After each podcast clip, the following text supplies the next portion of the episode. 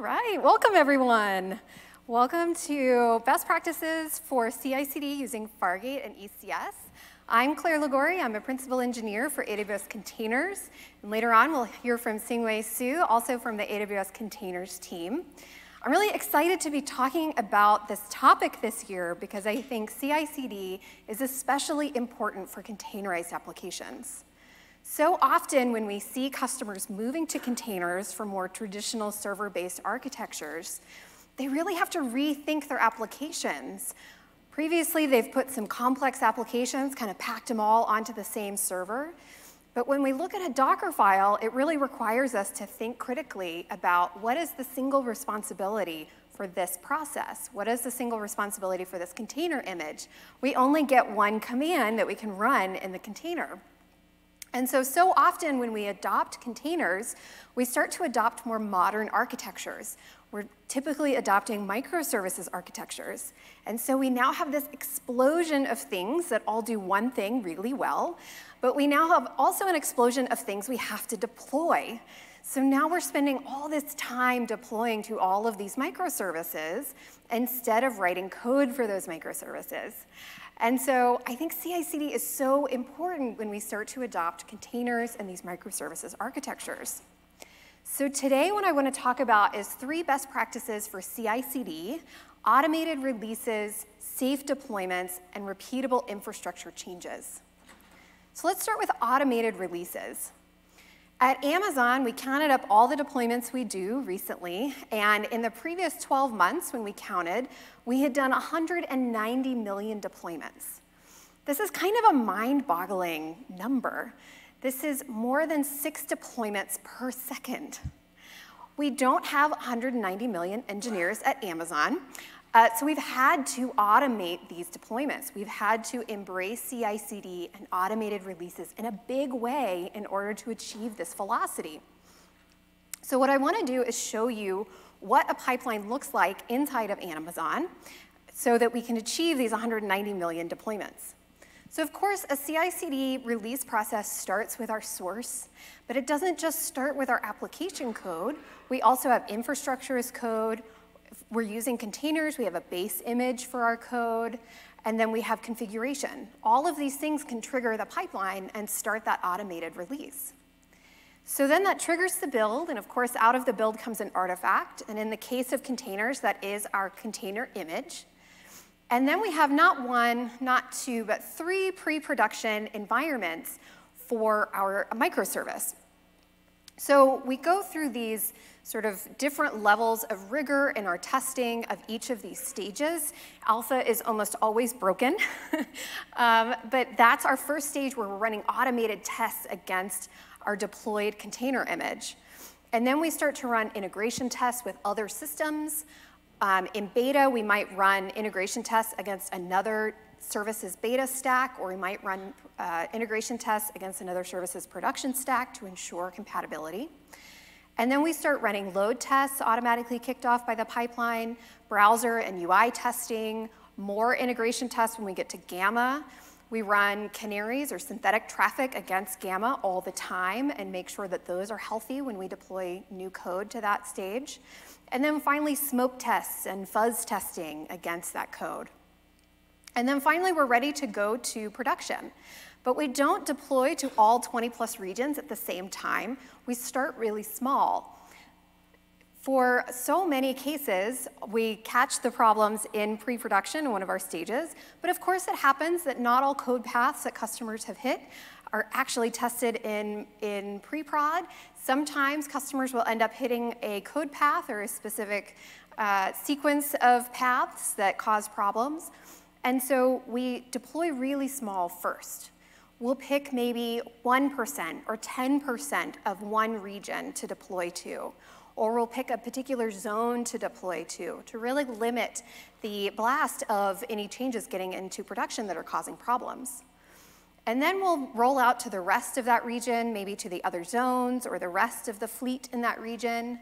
And then we'll go to another region, and then two more regions, and then three more regions, and so on, to really control the rollout of the change going out to production and constantly monitoring that change for any problems that customers are hitting.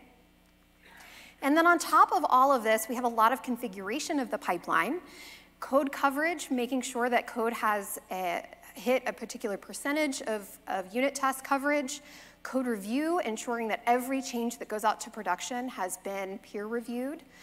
We do security scans, we ensure dependencies are up to date, we do time windows, meaning there are certain times, like the weekends, that we don't deploy. For example, during reInvent, we don't deploy typically. Uh, and then we have policy configuration to enforce this across all of the pipelines for a particular business unit.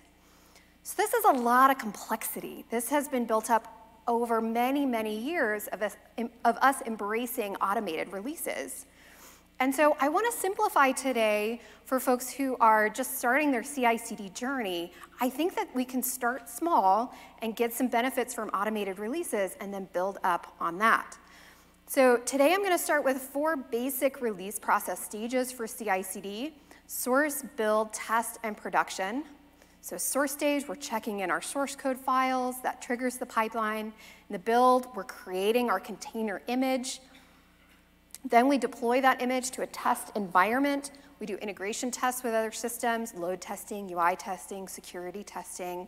And finally, we deploy into one or more production environments, getting that code in the hands of customers, and then monitoring that in production so that we can uh, resolve any issues really quickly. So how do we implement this release process? How do we get started deploying uh, automate, automatically to an E C S or Fargate service? So on the E C S team, we've been working with a number of tools, integrations with a number of tools, um, so that you have choice in what you pick for your C I C D process. I think that having an automated release is more important than which tool that you pick. So I'm going to cover all of these and what it looks like to uh, actually implement a pipeline in these tools. So for most of the examples today, I'm going to use CodePipeline. CodePipeline helps you model and visualize your release process in a pipeline visualization. It builds, tests, and deploys your code every time code changes, and it integrates with both third-party tools and A W S services like E C S. So in order to implement the release process on top of CodePipeline, let's first start with source. There's a couple of options for triggering the pipeline based on changes. So source can mean different things. One, it can mean a branch in a Git repository from code commit or from GitHub. You can also pick an object or a folder in an S three bucket, and CodePipeline will monitor that for changes. So that might be configuration files, for example, that you store in an S three bucket. Or you can pick a Docker tag. So for example, your base image that you want to pull from and automatically release changes to that base image to your pipeline, you can pick that from an E C R repository. So now what we've built, what do we use for build? We need to create that container image, and I typically use CodeBuild for that. So this is a fully managed software build service. It scales continuously, so there's no build queues to wait on when things get pretty, pretty active during the day. And there's no build servers to manage. So CodeBuild does that all for you. It's a fully managed service. And then you pay by the minute. So what I like about CodeBuild is that it's really great for containers specifically. It helps you to build, push, and validate your Docker images. The Docker C L I and the A W S C L I are built into every official CodeBuild environment. So it's really easy to use for containerized services.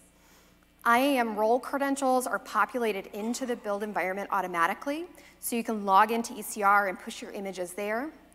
And then you can even, because we're all fans of containers, you can even create a custom build environment Docker image. So if you have a, a specific mix of tools that you like to use, install different C L Is and things like that, you can do that inside of a Docker image and provide that to CodeBuild. So in order to tell CodeBuild what you want it to run, you create what's called a build spec file in your source code repository. And these should look pretty familiar. These are familiar commands to all of us. These are probably what you're running on your laptop all the time using Docker. So Docker build, tag, and push. And what I like about the build spec is that it's really easy to figure out what is it that the build is going to do. These are familiar commands that you do every day to build your code locally. One of the things I want to call out is I have a little placeholder there for image tag. I want to call out some best practices for image tagging as part of the build. So typically we start with tagging things as latest. This is the default. It's the easiest thing to do when you get started with containers. But this can actually cause some issues in production. So here I have an E C R repository with an image tagged as latest, and I've deployed that image latest tag to a Fargate service. So that's fine, it deployed fine, all of my tasks came up. Now what happens when I have a new build in my pipeline and I re-tag as latest? So now I have a new digest, a new S H A two fifty-six. This is a brand new image tagged as latest. Now my Fargate service scales out. I now have that new latest image that I just built and I just pushed. I may not have even deployed it into my test environment yet, and already it's being spun up in my production environment because I had a scale out event, and that latest tag is resolved to the digest every time a new task launches. So I highly encourage using immutable tags, something unique every time you build. So an example of that is simply using the CodeBuild build I D, which is a U U I D, to tag the image, and that makes it really nice to be able to, one, know exactly the image that's being deployed to production, that never changes, and two, be able to know what build produced this image. And you can look at the build and you can see what source code was involved in building that image and what build spec was used to build that image. But I like to have a couple of levels of security here, and so I also recommend using E C R immutable image tags. This is a recently released feature for E C R, and what it is is that it prevents you from inadvertently overwriting any of your tags. So you can set this as a configuration on your E C R repository. You set the image tag mutability to immutable. And then anytime you try to overwrite a tag, latest or a commit S H A or anything like that, uh, it will return an error to your Docker client, and that will fail the build. So it'll tell you there's already an image with this tag. You need to generate a new one. So that's just a nice safety check in your pipeline to make sure that your build fails if you're accidentally overwriting a tag. So we've seen Docker build, Docker tag, Docker push. What do we do to validate this image before we move on in the pipeline? Often we'll do some tests, run some unit tests in the image, maybe mock some local dependencies and run our integration tests with the image before moving on. But the other thing that we can do is security scanning. So uh, E C R recently released image scanning, image vulnerability scanning for E C R repositories. So this is a new feature where you can configure your E C R repository to automatically scan your image for known vulnerabilities. It'll look for what are the different libraries you have installed in your Docker image, and are there any open C V Es for, that, for those libraries? So as soon as I push as part of my build, then I can turn around and describe image scan findings, and that will return all of the vulnerabilities E C R has found, as well as the severity of those C V Es. So you can, for example, in your build script say, I want to check that there's no high severity vulnerabilities, C V Es found against my image by E C R, and fail the build at that point, preventing that image from getting uh, deployed down the pipeline. So then we have our build image, it's been scanned, we've run some tests against it. Now we need to deploy into test and production. And CodePipeline supports direct integration with E C S, so it can deploy that new updated image to your E C S service. So overall, the pipeline looks like this. We have our source code, we have a master branch with our Docker file in it. We use CodeBuild to build the image. We deploy that image using the E C S action in CodePipeline to deploy to our test and production environment. One of the things I think is important, though, when we talk about C I C D is that this is sort of a, a very personal, very custom process. Your automated release process needs to fit the needs of your organization. So it needs to be very flexible. So for example, very often we see uh, different customers have some kind of a central I T team or a central DevOps team that owns specific images. They build the images and they distribute them to the application teams. So for example, the official base image that you use internally, like the official Java image or official Ubuntu image, or you might uh, own the official sidecar image, like an official logging container or official Envoy container. And so that team needs C I C D as well. They're not deploying out to production directly, but they need C I C D so that they can go off and do more important things than building images by hand. So uh, CodePipeline is flexible enough to also model different types of release processes. So for example, here I don't have any test or production stages. I just need to build an image automatically and push that to some kind of release tag that other teams can pick up on and start their pipelines. And so if I'm an application team and I have a pipeline similar to one we, we looked at earlier, where I'm deploying out to E C S, then I can add that E C R central image repository as a source of my pipeline. And I don't have to go and check on a regular basis whether that new golden image for base or sidecar has been updated. I can simply let my pipeline trigger and go write some more code. And then for the sidecar image, that can be deployed into my E C S service directly as a sidecar. It doesn't need to be rebuilt in my build stage. So I think it's important to design your pipelines to meet your own delivery needs. I think it's important to customize your, what your pipeline looks like to meet your needs and the responsibilities of different groups in your organization. But it's also important to pick the right tool for you to use. And so we've been working on some different integrations with different tools. So recently we released four GitHub Actions uh, as part of the GitHub Actions uh, general availability launch last month, or Yeah, last month. Uh, so we released four actions. I'm showing two of them here. One is configure A W S credentials, so you can store your A W S credentials in a GitHub Actions secret. Uh, and then this will configure the GitHub Actions environment for that.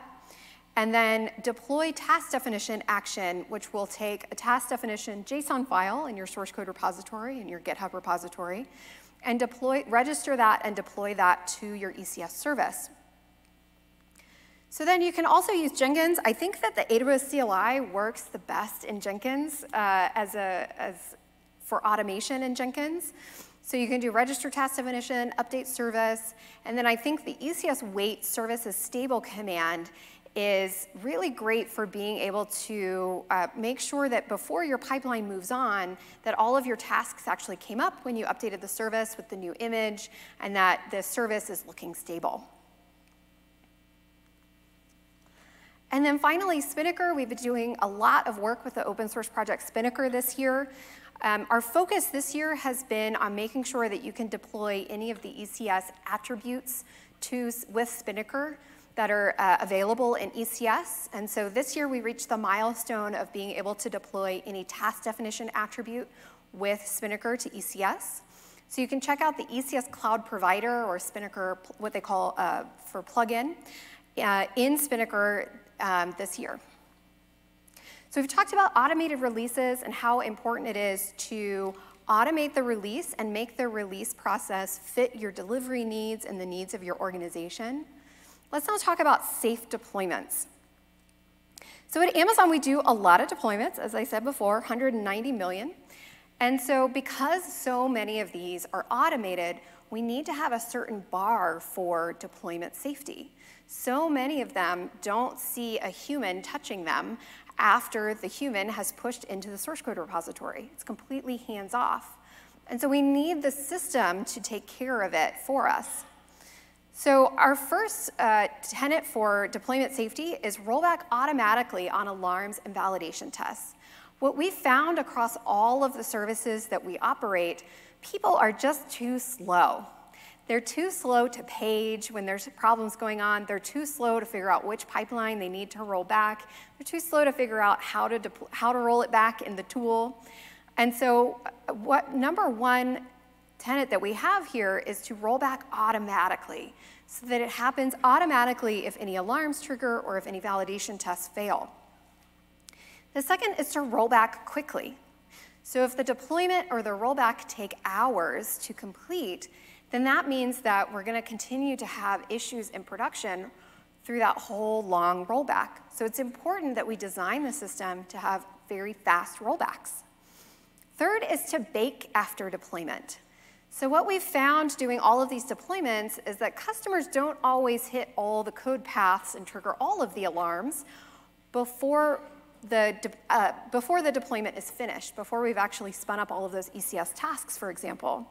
And so it's important for us to wait a little bit, to let it bake in production before we declare success on the deployment. And so we'll wait for as little as thirty minutes or an hour or up to twenty-four hours before moving on to the next production environment and the next deployment. So this helps us to continue to monitor those alarms and make sure that customers aren't hitting any bad code paths or having any problems, any latency regressions. Um, and if at any point during that bake time we see those problems, the system automatically rolls back. And the fourth is to deploy small at first and then more broadly. So I showed you that Amazon pipeline before and how we pick a small percentage or a single zone to limit the initial um, impact of new code getting into production. So in order to implement this in your own C I C D pipelines, I recommend using A W S CodeDeploy. CodeDeploy automates code deployments to instances, E C S services, and Lambda functions, so you can really use it across many of your applications. And you can use CodeDeploy to really avoid downtime. So it makes sure that it's launching the new services or new tasks before tearing down the old, and it will autom roll back automatically if failure is detected. You can limit customer impact with traffic control, which I'll explain um, what that looks like in E C S. But CodeDeploy really meets the, the deployment safety bar for Amazon, so we tend to use this internally for our services in A W S as well. So last year at reInvent, we announced uh, CodeDeploy E C S blue-green deployment, so I want to show you what that looks like and how to use it to implement deployment safety. So if you run an E C S service that's behind a load balancer today, this should look fairly familiar. So you have an application load balancer, you have a production traffic listener, hopefully you're using H T T P S, so you have port four forty-three, and that traffic is going to some target group, and that's going to the tasks that are, uh, the tasks in your E C S service are registered into that target group. So this is gonna form our blue Our blue set here. We have a blue target group that all the traffic is going to, and we have a blue task set. So if you're not familiar with task sets, that was uh, an A P I that was released earlier this year. Task sets are basically sub, sub-groupings within, within a service, within an E C S service, that gets to have its, their own uh, task definitions, so you can have one or more task sets that each have their own task definition. And you can have um, different target groups for them. And so in order to get set up for blue-green deployments, you then have to have a green target group. So you'll also have a, so you have a blue and a green target group that you can flip traffic between, and you'll have a test traffic listener. So this is really nice for being able to have sort of that, that last chance validation before production traffic hits the, the new tasks, the green tasks that are gonna start up. And really why this is important is because so often we see those slight changes between the test and production environment, and so it's really nice to be able to test, do integration tests against your code in production before production traffic actually hits it. So when the deployment starts, CodeDeploy will create a new task set inside of the service. That will have one hundred percent, what's called one hundred percent scale. So if the desired count for the service is three, we have three blue tasks and we have three green tasks. So at this point, no traffic is going to the green tasks. We're just waiting for them to come up and become stable. And then CodeDeploy is going to shift that test traffic on that port nine thousand over to those green tasks. So at this point, production has not been affected at all. If this is a totally bad change, customers never see this change, but we have the opportunity through, with our CodeDeploy configuration to run integration tests against those green tasks on that port nine thousand. So the way that you do that is you create a CodeDeploy app spec file, and you provide this to CodeDeploy. CodeDeploy has a set of lifecycle hooks. So before install, after install, where we are in the deployment now, it's shifted test traffic to that green test set, and so we are in after allow test traffic. And these are just Lambda functions that you can write in order to hit the test endpoint, in order to go check other things that you need to validate the, the deployment. And then this is a sample uh, Lambda function for that test traffic hook. So here I'm doing a really simple change. I just re request the A P I on port nine thousand and then check that it's a two hundred response. But you can do much more deep integration tests here to ensure that those containers are behaving as you would expect in the production environment. So now that we have the hook has run, it has successfully reported status, we can move on. If the hook reported failure, what happens now is that CodeDeploy will just spin down those green tasks, and production traffic has never been impacted by this. So if the hook is successful, the task will move on. CodeDeploy is going to shift production traffic to green. So at this point, we have production traffic moving to green, and we can have CodeDeploy configured to monitor alarms during this time. So if any of the alarms go off during this time, it's really easy and fast for CodeDeploy to roll back. We've not yet spun down those blue tasks, and so they're still waiting there idle, ready for traffic. And so CodeDeploy just has to make a load balancer A P I call to shift traffic back within seconds, back to that blue task set. So in order to do that, you create a CodeDeploy deployment group. This basically tells CodeDeploy what E C S services you want to deploy to, and you can also specify what CloudWatch alarms you want to deploy to. So if at any point any of these go into alarm, CodeDeploy is going to roll back and get you back to the last known good state. And then finally, I talked about bake time being so important at Amazon. You can also configure bake time in CodeDeploy. It's called termination wait time, and so for a blue-green deployment, what you don't want is for CodeDeploy to immediately start tearing down those blue tasks. Otherwise, rollback is not going to be fast. You're going to have to relaunch all of those blue tasks again. So I have here bake time set to an hour. During that time, those blue tasks are going to hang out there ready to take traffic. If at any point during this time the alarm goes off, CodeDeploy is just going to make that load balancer flip and get back to those blue tasks. So we've decided that this is good. The bake time has been successful. None of our alarms have gone off. And so now CodeDeploy is going to drain that blue task set out of the service.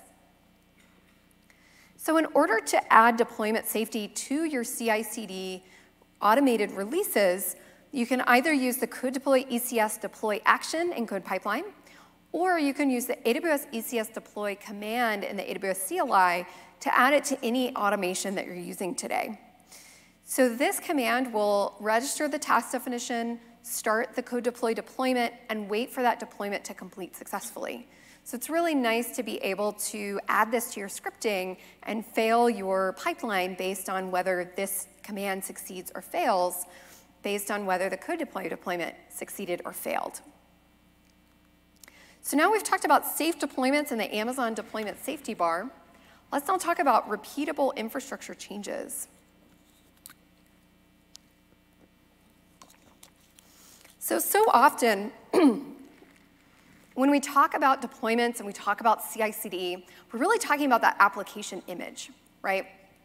We're talking about building a new image, deploying that new image, but there's so much that happens around our application image in production that can impact our problems, our, our customers. So if we have this application image, we also have an E C S service around it that has its own configuration, like desired count. Then if we have a load balancer, we've got, we've got to set the traffic port, we've got to set the health check, we have to have a security group, we have to have a D N S entry, we've got all the load balancer configuration, the T L S certificate. And then of course we want our application to be observable, so we've got alarms and logs and metrics and dashboards. So there's so much configuration here that can impact our application in production. So it's so easy for me as a developer logging into the console, going to the load balancer console, creating these load balancers by hand and test and production. And it's so easy for me to create, just have the wrong health check there. And so this can have real impact to our production reliability. So if we deploy our, our new application image freshly built into test, we validate it with integration tests, this all looks good. Now we deploy it into production, and all of a sudden, traffic is going to, to containers that are unhealthy. But the health check is wrong. It's going to the wrong path. And so it's so easy for us to sort of lose confidence in our C I C D pipeline because the infrastructure is impacting the behavior of our application image in production. And so I think infrastructure as code is so important for containerized applications in the cloud. So as an example of how to get myself out of this situation, I can use CloudFormation and an infrastructure as code template to specify that health check path for both test and production. And then I can use the same template in test and production to stamp out my load balancers and ensure that I can have confidence in my C I C D process. So at Amazon, for our containerized applications, we've found that the best thing for us is to combine infrastructure as code and application image deployment into the same C I C D pipeline. So what that looks like is that our repositories that are the source of the pipeline have both that application code and the CloudFormation template file. And in the build stage, what happens is that we build and push the container image as normal, but then we update the CloudFormation template file with that new image I D. So what gets promoted in the pipeline is actually that new CloudFormation template file. So we have here, we'll usually have like a placeholder or something like that in the source code repository for our template, and then the build will actually update to the latest digest that was just built.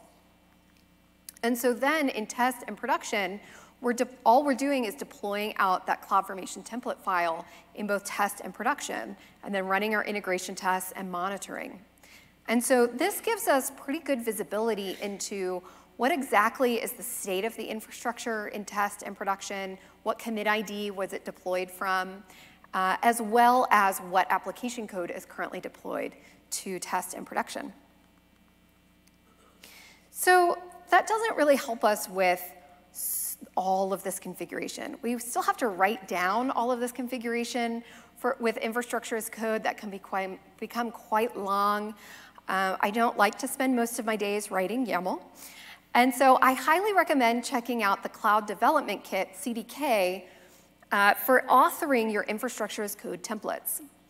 So C D K is an open source framework that lets you define that cloud infrastructure in your favorite programming language. So it supports TypeScript and JavaScript, Python, Java, and dot net, so you can really pick your most familiar programming language. It still provisions all of the resources with CloudFormation, so you still get that nice managed provisioning experience with CloudFormation, and it automatically supports all of the CloudFormation resource types.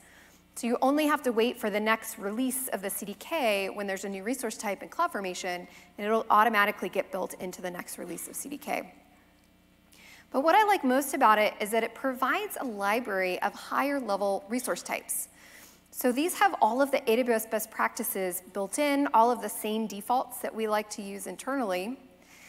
So these are called constructs in the C D K. And these are some examples that the E C S team has been working on this year. So for example, the E C S cluster can automatically create a V P C for you for that cluster. The Fargate task definition has validation in it to ensure that you are providing all of the required attributes for Fargate. You can add a container image to that task definition, and if you're using an E C R image, it will actually add to your I A M role policy the permissions that E C S needs to pull that image. And then with the Fargate service, it again has all of the validation for what you need to provide for a Fargate service. And then even higher level above that is E C S patterns. So this is something that we uh, recently reached G A state uh, last month, and we've been working on this for, uh, for a while, looking at all of the E C S services that customers are running and noticing that all of their infrastructure kind of looks the same. If they're running a load balance service, the load balancer is typically configured pretty much the same across all these services. And same for a network load balance service, same for a, a queue processing service, something that pulls work from S Q S or a scheduled task. So we notice that we can create some really sane default configuration to get you started creating all of this infrastructure. So as an example, this is just a few lines of TypeScript that I'm able to create an application load balanced Fargate service. So it's going to both create the cluster for me, it's going to create the V P C for me, it's going to create the task definition, the service, the CloudWatch logs group, the load balancer, the security groups, and it's going to hook all of it together so that when you deploy this, you just get a, a U R L that you can hit immediately. So the other thing that's nice is that it can even build and push your Docker image and create the E C R repo for you. So it's really easy to get started out of the box creating E C S services. And then finally, when you synthesize this template, it's going to generate hundreds of lines of CloudFormation template that you didn't have to write. So with the C D K C L I, you can add this automation to your C I C D process. You can use C D K synth in your build, and that will output a JSON CloudFormation template.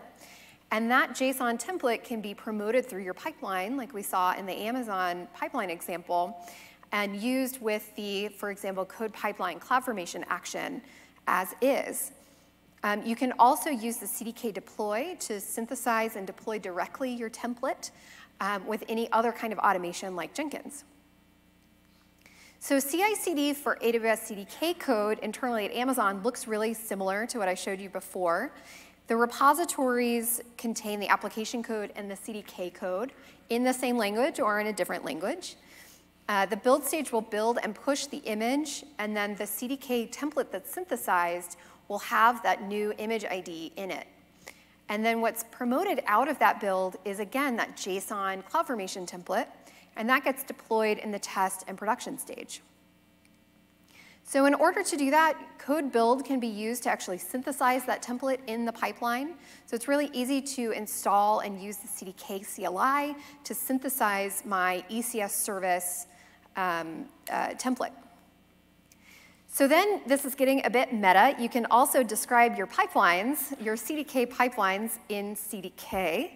So here I have a deploy C D K pipeline class, and I'm adding a new pipeline resource to, this, to the CloudFormation stack it's going to create, and then adding a GitHub source action. And so below this, you would see the CodeBuild action and the E C S deploy action. Um, and all of this can be used to, to generate a CloudFormation template that stands up your pipeline.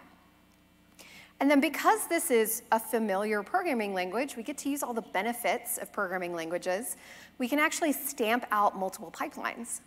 So similar to how the infrastructure tends to look the same across all of our E C S service, and we can create patterns, we can also create patterns around our favorite pipeline configuration. Um, whether you use you know, source, build, test, production, maybe you always have multiple production stages, maybe you will have a specific type of test that you always run in your pipeline. You can create that C D K pipeline class and then just stamp it out for each of your microservices. So I've talked about infrastru- repeatable infrastructure changes and how important they are for C I C D, uh, for containers in the cloud and all of the infrastructure that goes around containers in the cloud, as well as making that a bit easier with C D K.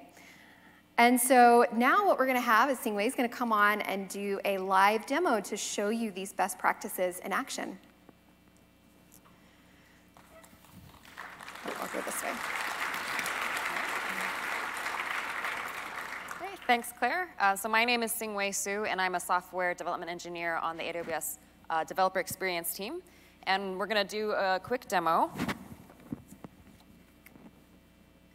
So uh, we're going to show um, an application that has two microservices that we can deploy independently using some of these best practices.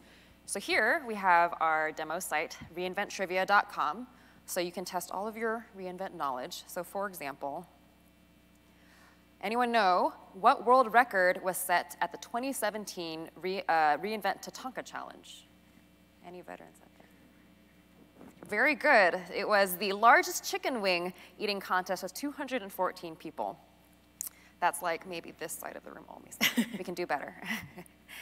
um, so this is a static site that's hosted in uh, Amazon S three, and it's backed by an A P I that's running as a containerized service in A W S Fargate. So this is a public A P I. So if we go to that um, uh, the question endpoint, we can see an example of a response that's being returned by this Fargate service. Here, this is uh, all of the question data in, in JSON. The code for this application is shared across two different repositories, one for my front end and one for my back end. And these would be owned by different engineering teams working within uh, the same org in my startup here. So many H's, L L C. So. Um,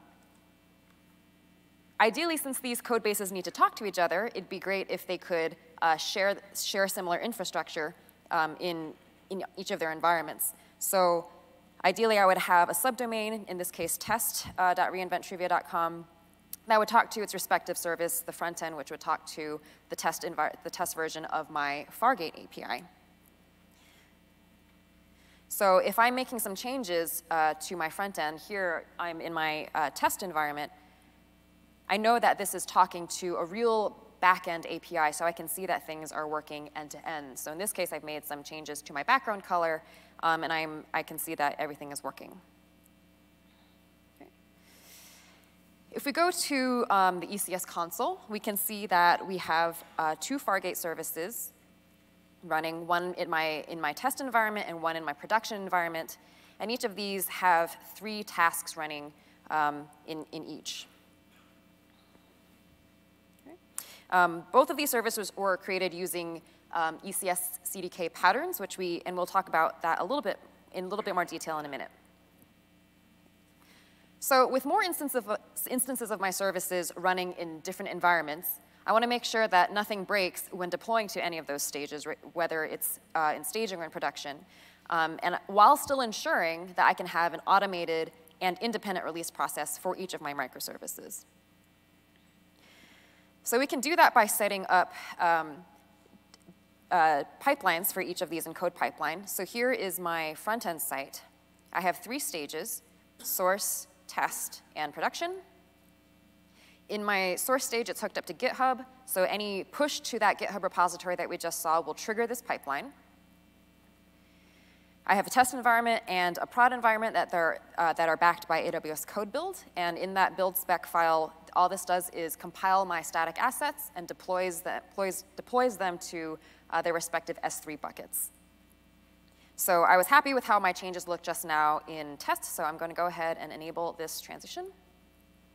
And we'll see that uh, go into production in a little bit. So now let's talk a little bit about uh, safe deployments, using blue-green deployments and automatic rollbacks when our code is a little bit more complicated and more things could go wrong. So here's the overall structure of how my backend, my A P I pipeline looks like. Again, I have my source stage that's hooked into GitHub, so git push will trigger this. My build stage, which is powered by CodeBuild, and this, again, will build my Docker image and push it to my E C R repository. My test and production stages are now using CodeDeploy, uh, blue-green deployments, Uh, blue-green deployment strategies. So going back to my code pipeline console, we can see that uh, these are the stages, and I can run uh, my test suite in any of these stages, including integration tests, uh, monitor that all of my uh, code that's been deployed is looking good and running smoothly before moving on to the next deployment stage. So if I'm making changes to that A P I code, I don't want to push a change that might um, affect another service that consumes it, in this case, the front-end site. Or even if I do push a bad change, I want to make sure that there are guardrails in place to make sure anything bad doesn't actually uh, reach a stage where it might impact my customers. So we're going to talk about uh, demo two of those uh, triggers for the automatic rollbacks. The first is using Amazon CloudWatch alarms, and the second is using A W S CodeDeploy lifecycle hooks. These can be set up in any pre-production stage or during a production deployment itself, so that if one of the alarms goes off or if the, the validation in the hook fails, then it'll trigger an automatic rollback to the last good version of my application. So let's talk about the alarm trigger first. If I go to my CloudWatch metrics console, um, we can see that I have a few alarms set up, including um, a five hundred error count on my target groups.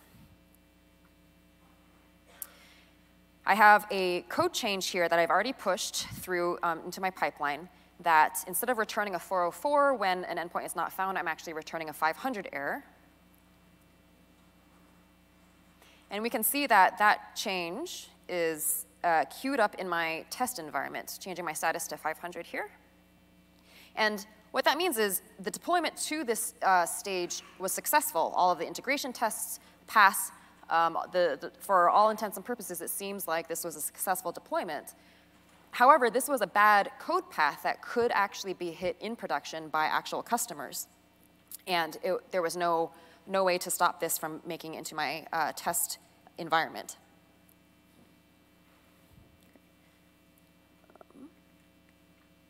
So to simulate uh, that bad endpoint being hit, I have a script that will Um, just make a curl request to a bad endpoint so that that five hundred error will be returned. Okay. And I'm going to go ahead and enable this transition. So now that deployment should be underway. Now we're in the code deploy console, and we can see this was the deployment that we just kicked off. So as Claire discussed, what this is doing with the blue-green deployment strategy is we're spinning up the new task set in the green target group. So right now, all of my traffic, one hundred percent of my traffic is in uh, being served by my blue task, uh, blue task set, my original task set. Um, the new task set is being spun up. Uh, after that, the test traffic will be routed. And then we'll have some the, the bake time that we discussed to see that everything is OK before terminating the original task set. Since we have that script that's running that's triggering, uh, hopefully triggering that alarm with the, with the five hundred um, errors, uh, we, do, we, we should expect that an automatic rollback will be triggered once CloudWatch reports that we are in alarm, and CodePipeline will automatically kick off uh, deployment. So now let's talk about uh, tri uh, automatic rollbacks using CodeDeploy lifecycle hooks.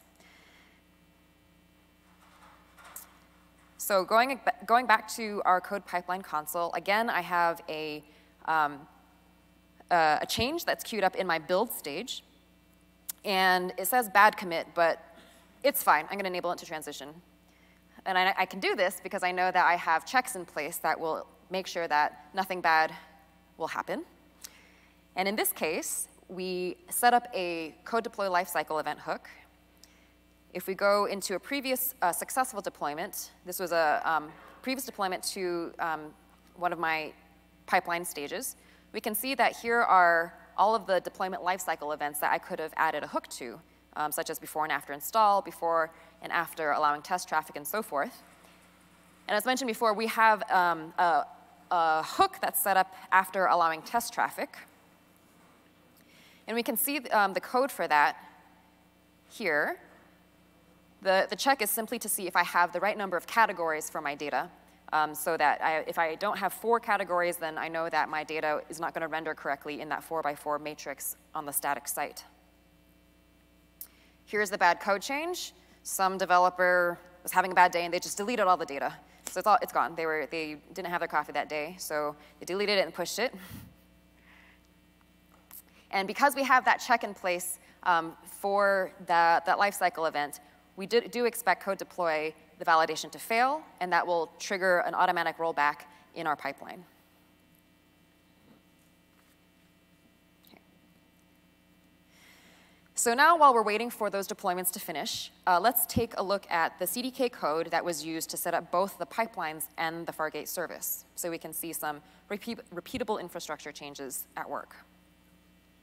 So here's the code for the um, our E C S service. We have um, our Trivia backend stack here. And then we can set up some network infrastructure, including a V P C, an E C S cluster. We can configure our domain, use a T L S, T L S certificate. And then here is where we're using that um, E C S pattern that we talked about, which um, simplifies, streamlines the, the process for instantiating your Fargate service, your load balancer, and all the other things that you need to get a service uh, up and running. Here is where I actually stamp out two copies of uh, my, my load balanced Fargate service. So here I have um, my uh, test service, and here I have my prod service. So if I wanted to uh, make another copy of this service, it would be as simple as uh, copying those four lines of code and then changing my domain to whatever new domain that I want to add um, in, in a new environment. Okay. So if I was to look at what that code, uh, sorry, what that um, C D K code looks like when, when synthesized into CloudFormation, I can run C D K synth, and this is the CloudFormation. All the CloudFormation, still, still going. Okay. Um, and that ends up being, for only sixty-four lines of C D K code, um, that is five hundred fifty lines of CloudFormation that you don't have to write. So that's a lot of uh, time saved. Similarly, for my code pipeline, I have a custom construct defined here. It generates, uh, sorry, it includes my code pipeline pipeline, um, sets up my GitHub access token as a secret, so I'm not um, coding, storing that secret out in the open in plain text. And then here I am adding my source, and then also my build stage. And then for my two deploy stages, it's as simple as a single line of code. So if I wanted to add another code deploy stage, all I'd have to do is copy that line and give it the, the, correct, the name of that environment. Again, if we look at what that looks like in CloudFormation, it's all of this YAML that I wouldn't want to write myself. Um, and that ends up being eight hundred forty-four lines of CloudFormation um, generated by only one hundred thirty-four lines of C D K code. So big savings. Okay, so let's look at how our deployments are going. Okay. So our deployment to test has failed, which we expected. So if we look at the details, this will take us to our code deploy console. And sure enough, we have uh, a message that tells us our deployment failed because one or more of the lifecycle event validation functions failed. We can see here that the routing, to produ uh, routing production traffic to the replacement task set was skipped. And in our lifecycle events, we can see that, in fact, at the event that we um, hooked into, it did fail. If we look back on the list view of deployments here, you can see that there's a revision location for that deployment and an, an identical revision location for another deployment that did succeed. And this was the Um, the rollback deployment that was automatically kicked off by uh, CodeDeploy when the validation failed. So without any kind of manual intervention, this uh, occurred and was successful. And we can see that that uh, traffic was routed one hundred percent back to my original uh, task set, and I didn't even have to do anything. Let's check on our alarms. We're still waiting on that. This, uh, so uh, to, as a reminder, this is the um, deployment that's going to production that had the five hundred error returned. It's still in progress. So we can wait for it, update our LinkedIn profiles, see, Claude, see that Claire Liguori has endorsed me for C I C D. Cool.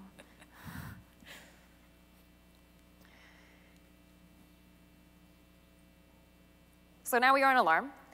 Uh, as expected, this is the five hundred alarm that was returned. If we go and look at our deployments, uh, we can see that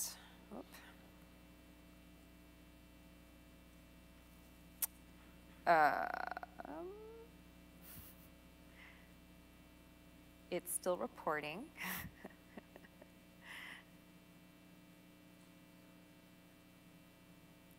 So this should fail in a minute. We are on alarm, so that's good.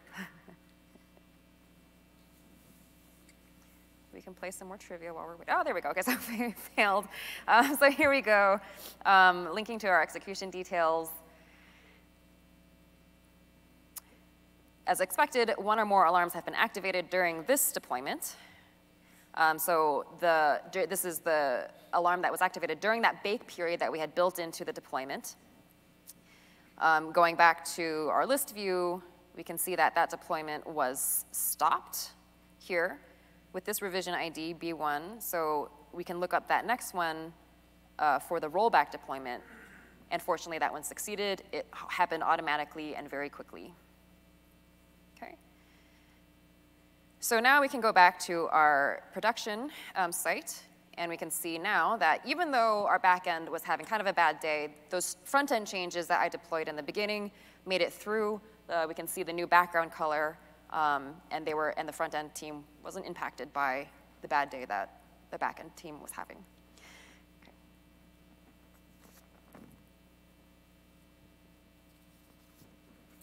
Okay.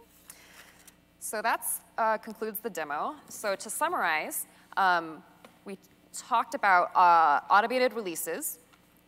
We saw how we were able to independently release microservices using a fully automated C I C D pipeline. We were able to demonstrate how we could uh, execute safe deployments using blue-green deployment strategies with CodeDeploy, uh, CodeDeploy lifecycle event hooks, and alarms that would trigger automatic rollbacks, ensuring that our application's always in a good state with zero downtime, most importantly. And finally, we saw how we could use the C D K uh, to make sure we had repeatable infrastructure. And so if we wanted to spin up another environment or another service, uh, it ensures consistency so there are fewer surprises in production. Okay.